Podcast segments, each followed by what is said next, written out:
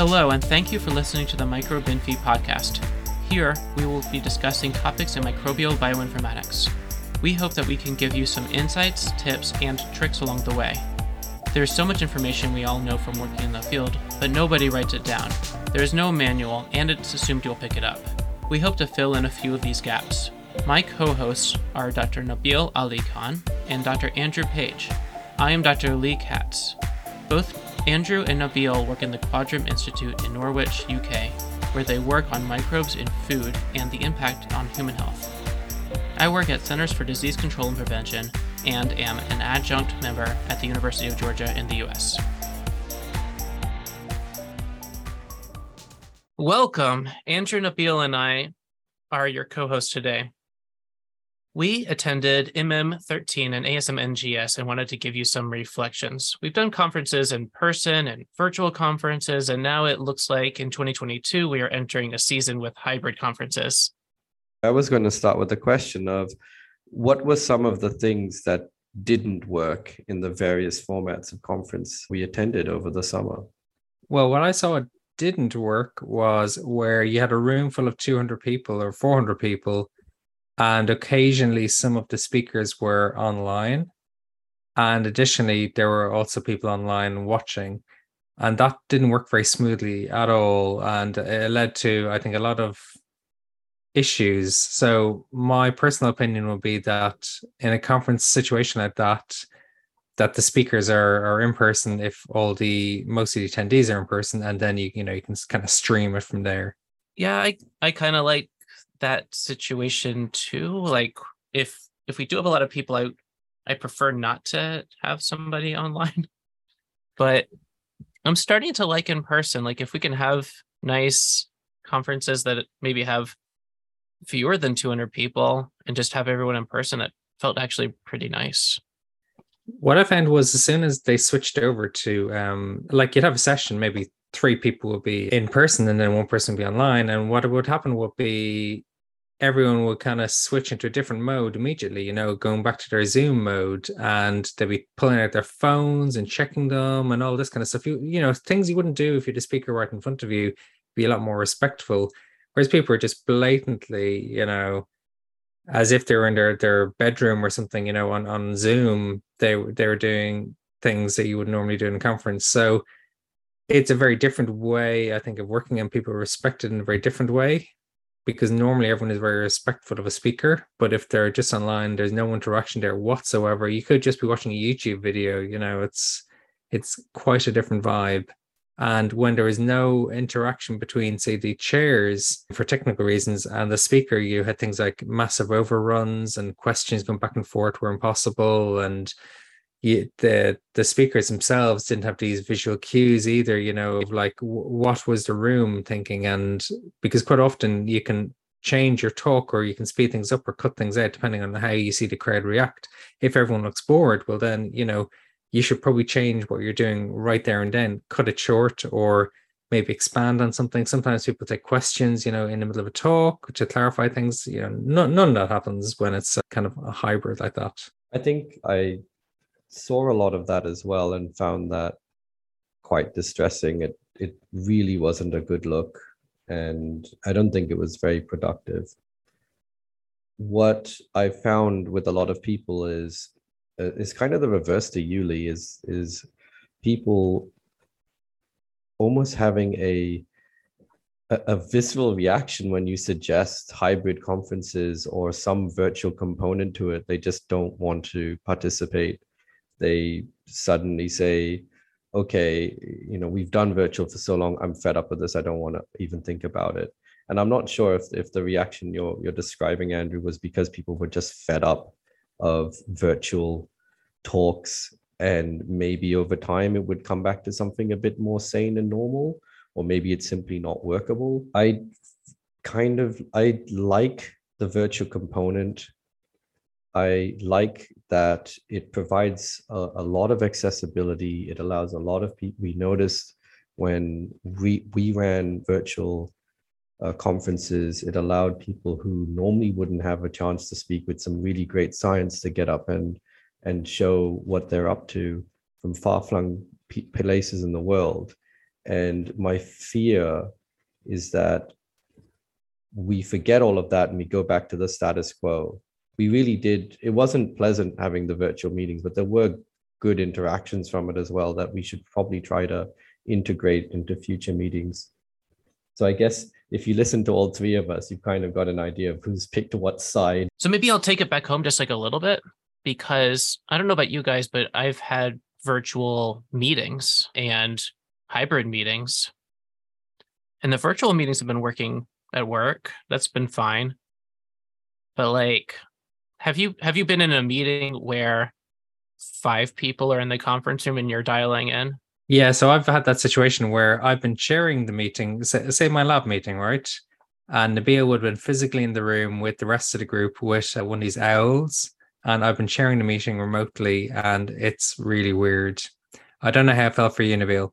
It felt fine. It was like Charlie's Angels. You were just up there on the big screen talking down to us, like, gentlemen, I have the doomsday device. Like it was it was great. I felt that the interaction was was good and we were able to discuss what needed to be discussed. There was some technical stuff with the Wi-Fi and whatever, but that's you know will be something we'll iron out. But over time, we're going to get better at it. Okay, so Charlie Angel, Charlie's Angels. I'll remember that for the future. You know, throwing a few quotes. I think I think Charlie, you don't actually ever see him, so it's not actually the right analogy. I'll turn off my camera. Yeah, so maybe it's more like you're at the UN in the 1960s and Doctor Doom calls in, Doctor Evil yeah, calls it's, in. It's, it's it's Hank Scorpio. it's Hank Scorpio from The Simpsons, basically, or Doctor Evil from Austin Powers. Like it, it felt a bit like that.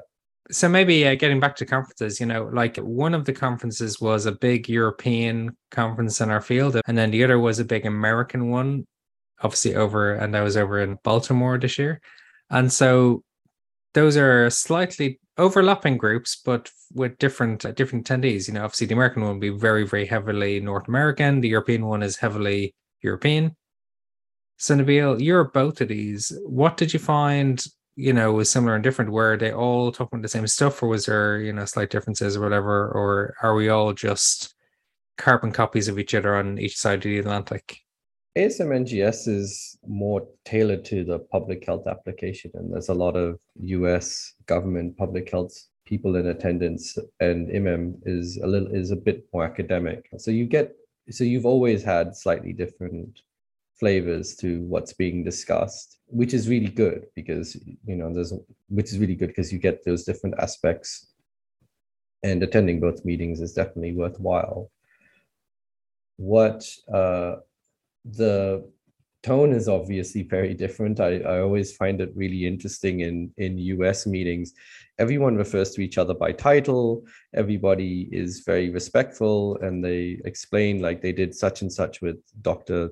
So and so. And they really like to give that deference to, to other people. They identify themselves when they ask questions you know, like Mark Allen, FDA kind of thing, like when they stand up and ask a question. Maybe if we shouldn't mention Mark, but you know, they might say a doctor such and such from wherever when they ask a question. And uh, IMMEM is is a bit more. I think Europeans, or maybe it's just because it was in the UK, we're very very blasé about stuff. This sort of everyone's a friend, everyone knows each other. Very light and loose with with the conversation surprisingly in both meetings this year i think because everyone's been locked away for so long because you haven't had you haven't had an in-person version of these either of these meetings for about three years now everyone was very nice everyone was very happy to be there so the typical kind of sh- like like arguments you would have where someone would stand up and ask a hard question didn't really happen. Everyone was just really, really thrilled to be there and meet everyone again, rather than saying, "Oh, well, you're using CGMLST. That's rubbish. It's never going to work. You guys don't know what you're talking about." That that was that tone definitely wasn't there. Everyone was much much friendlier. Are you are you saying that you didn't ask any hard questions? I tried a little bit. I when I I, I had this moment in ASM NGS where I was looking around for one of these grumpy old professors to ask a hard question. And I was like, I don't see any. Where have they all gone? Is it because I don't see any? Is, is the reason because I have to be that person now? just asking these like asking the hard questions. So I, I have a controversial question for you, right? A few years ago, we had the well-traveled salad in every presentation. We had, I know, John Snow's map of the pump handle, you know, cholera outbreak, and we've had like the satellite overview slide as well. So, was there anything like that this year? There was a lot less poop and a lot more COVID. I think you, I, I, you saw a lot of these colorful tracks of COVID lineages coming and going. That was the the key slide you kept seeing over and over again. It was always different data sets, but you just you always saw that picture.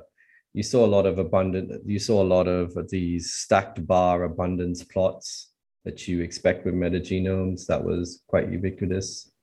And that's it really. I can't remember too many, too much overlap. People have spent a good amount of time away from each other. So everyone's doing something slightly different these days. And was there much COVID? There was always, I think COVID was the elephant in the room. There were a few sessions that were specifically for COVID, people talking about COVID. But I, I feel that I can't speak for the organizers, but I feel like they deliberately did not want to have the whole show overburdened with with talks about COVID. And so there were sessions that specifically didn't mention it but it was sort of there in the background of this underlying thing that so one of the common things is is you know can we take the lessons we learned in covid and can we apply it to this organism oh there's this new tool this can we do usher for for other organisms like that that sort of question kept coming up how do we spin this out for for other this thing we learned from covid for other organisms so I, I, wasn't asking about the science. I was asking about it. Was there much COVID going around at the conference? Oh, just COVID. Oh, should we mention that? There was a bit at MM and there wasn't so much at ASMNGS. ASMNGS yeah. seemed to yeah, be quite br- empty with it. Bring it up because I'm thinking that the grumpy old professors probably aren't there because they probably don't want to catch COVID. And so, did anything happen along those lines? Perhaps. I, I don't know. I can't speak for grumpy old professors everywhere there there did seem to be quite a bit of it after the conference, certainly from from our end. I don't know if it's because it was just simply the first meeting. There was an earlier meeting, so everyone that was the first international meeting that a lot of people were going to. So by the time you're coming to ASMNGS, you probably got it from elsewhere. Anyway, back back to science, right? So one of the things with COVID, its sequencing is changing, and people are doing a lot more wastewater. It seems. Did you notice that in bug conferences? Yes, wastewater is definitely the new hotness. I think if you're not already in it, you've kind of missed the boat though. Everybody and every every man and his dog has jumped on that bandwagon. And some of it looks really good, really interesting, and they're able to get out some very useful information out of it. What remains for me to be seen is how far can you push this? I mean, COVID lineages are quite stark in in that data but will it work for more nuanced things or for other organisms going forward? Well, they're using it to track polio, weren't they? Yeah, I saw a few, I saw a bunch of different applications for it, not just COVID. Anyway, yeah, I mean, people are, are applying it to all sorts of different things at the moment, even even bacterial things other than viruses. Yeah, I've seen people use it as well, like to track Salmonella typhi within regions and see what what's there and what's what's not which is kind of an interesting way to do it. Yeah, it's an interesting thing to do as long as you actually have a centralized sewage system. Some some countries don't. So I'm wondering how that'll work, how that'll work as a generalized approach. Yeah, was wasn't that one of the talks that they were in a low income country and they were collecting sewage from different places, and someone pointed out that actually exactly that problem where you know people have disconnected sewage systems or latrines or whatever or more informal networks rather than government run sewers and that could well, bias yeah i mean it's quite common to have septic septic tank systems elsewhere where you don't have centralized sewage. Like it just it doesn't it's not a thing of wealth it's it, it it's just a thing of the infrastructure the logistics of the of the place you're in. I guess it's a signature of urbanization. Yeah exactly and and population density to make it viable. But I'm curious what you do in that case because what what people were pointing to as one of the key benefits of wastewater is because it's intrinsically an unidentifiable substance that makes it that means that you don't have any sort of ethical clearances or, or problems with it because there's no way you can go back and identify an individual person from that. And it's often much it can be more cost effective to kind of take that approach as well there are very clever ways that you can look at other attributes of a sample and determine the population size for instance and sort of use this as a as a as a surveillance strategy I remember years ago there was a study on antibiotic resistance genes found in wastewater and distance from a local hospital. And as you got further away from the local hospital, you got less and less and less. It was something crazy. It might have been vancomycin genes, something like that. But it's quite interesting the kind of things you can do with with wastewater surveillance, particularly if you have lots of different points and you, you compare them to each other. I will point that out actually. Wastewater, I'll clarify that because wastewater surveillance as a method has is, is old. It's at least a decade old. People have been doing this for a very long time. And kudos for them for doing it before it was cool and, and hot.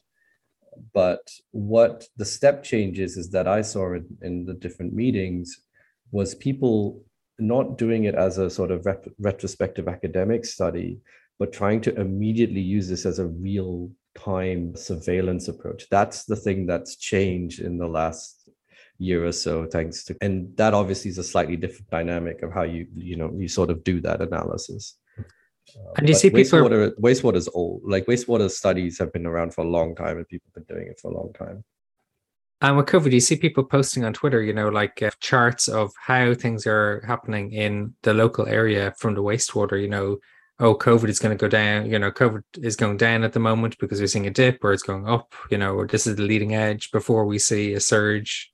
Yeah, we should point that out. When when we were doing the COVID sequencing, we were handling both community samples and hospital samples, and the lag time was about, should we say, three weeks, Andrew, between what we around that. It it varied, but I guess if someone is infected and then they get sick enough to go to hospital and then the hospital takes a sample and then sends it to us, yeah, it's, it's probably two weeks or three weeks from when they were infected. Yeah. So if that's your if if you're comparing your wastewater surveillance to your hospital surveillance, you are gaining that. I think you're able to gain that time back. You're able to to to be three weeks earlier with your reporting. So that that's a big advantage, I think, because because at that because by the time it's in the hospital it's the horse is bolted from the stable. Like this that lineage is everywhere. There's nothing you can do about it i think. There's a there was like a tweet like a couple months ago that i really liked. I, i'll try to dig it up where it was like someone said i only i only pay attention to the second derivative of the wastewater samples. To, to check my community level Yes, I remember that too, but I can't remember the context. But that was a good point. I would agree, going back to what you said, that that people were doing wastewater ten years ago, or like yeah, I mean it was it was pyrosequencing back then, if you recall. Oh, okay, yeah, probably ten years ago. And and oh, like longer uh, than sorry, longer than ten years ago. I'm thinking circa two thousand and nine to like you know around that time you had people doing with four five four and and like I think it was DTU was doing metagenomics on airplanes going around the world on on those toilet samples. But but I agree, like it like each of those things was just a like an isolated academic snapshot, and now we're seeing it like actually put in into production. And yeah. I think that's a huge shift. That is that is really amazing yeah it's a huge shift and it's it's also it's a different it's a different question and how you approach it is slightly different as well i think. But that's the emerging area like that that's the new thing. I don't want to i don't want people to i don't want people to think that we're saying wastewater sequencing is new. That's not new but the real time aspect of it is what's new. Yeah and doing it regularly not just for a publication like doing it for actual public health. It's not just a publication Lee. okay the currency of academia. Yeah, I live. We live and die on on publications here, Lee. So, was anyone talking about what we're going to do with these millions upon millions or tens of millions of COVID genomes that now exist? I think it just it underlines this consistent problem that I've seen at both meetings for many many sessions, which is that a genome is only worth the contextual metadata that goes along with it.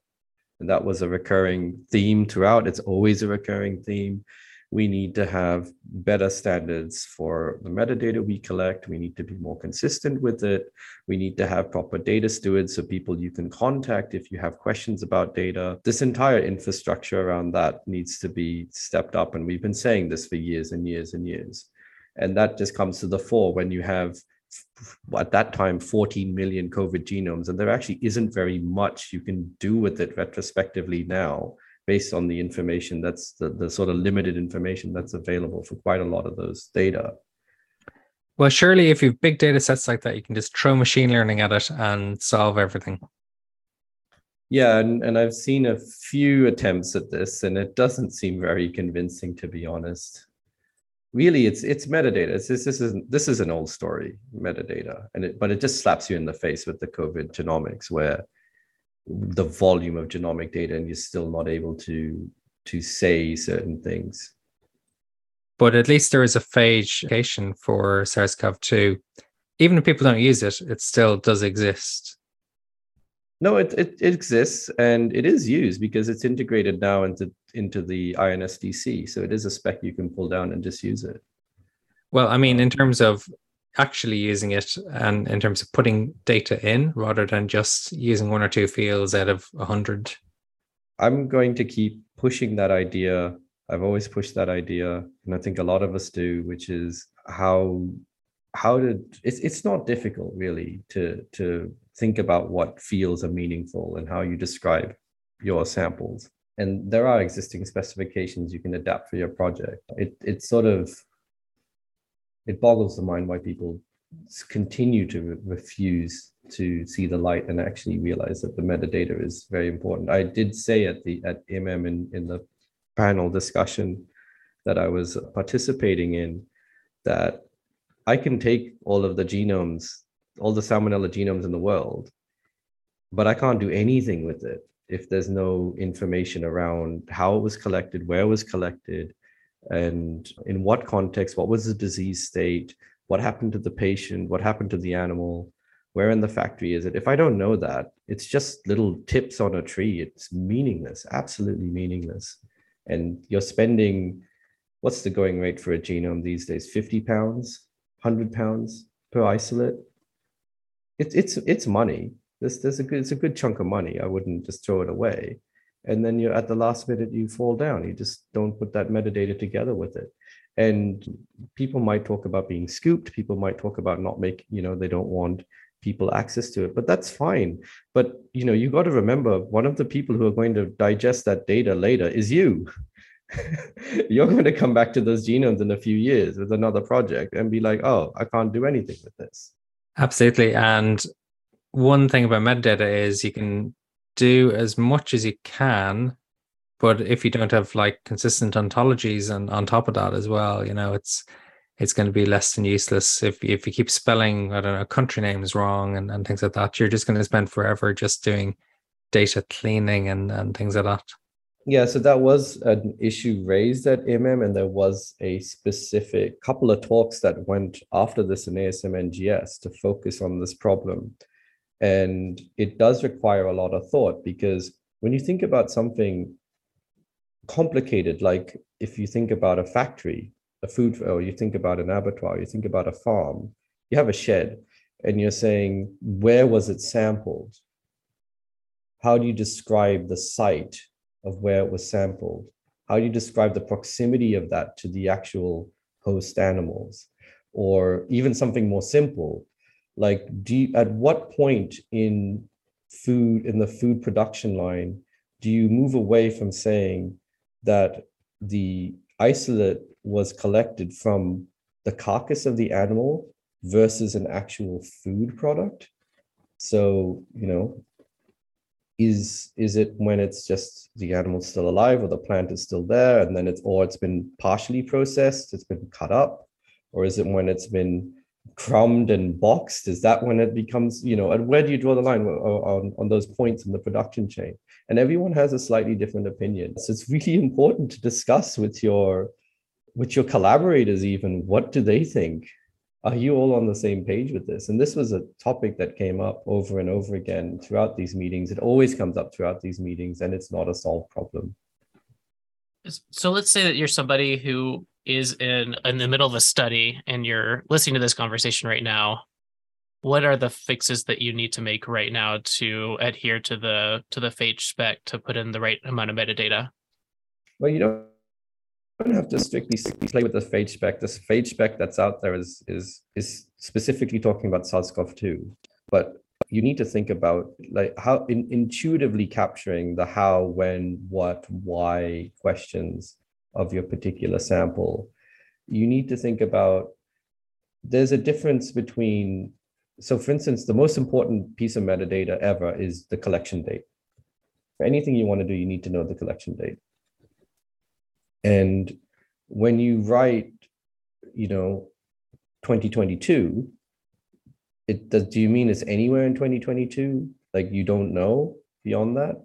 Or do you know if you see a date in a in a sample, say it's you know the 27th of, of February 20, of 2022, then do you know that it is exactly that date or has someone added some jitter to it to make it a bit more vague? People do do that. People kind of pick a rat it's it's they they know the actual date and then they pick something that's roughly within a week or two of that date just to sort of make it a bit obscure so you can't identify a patient or something like that.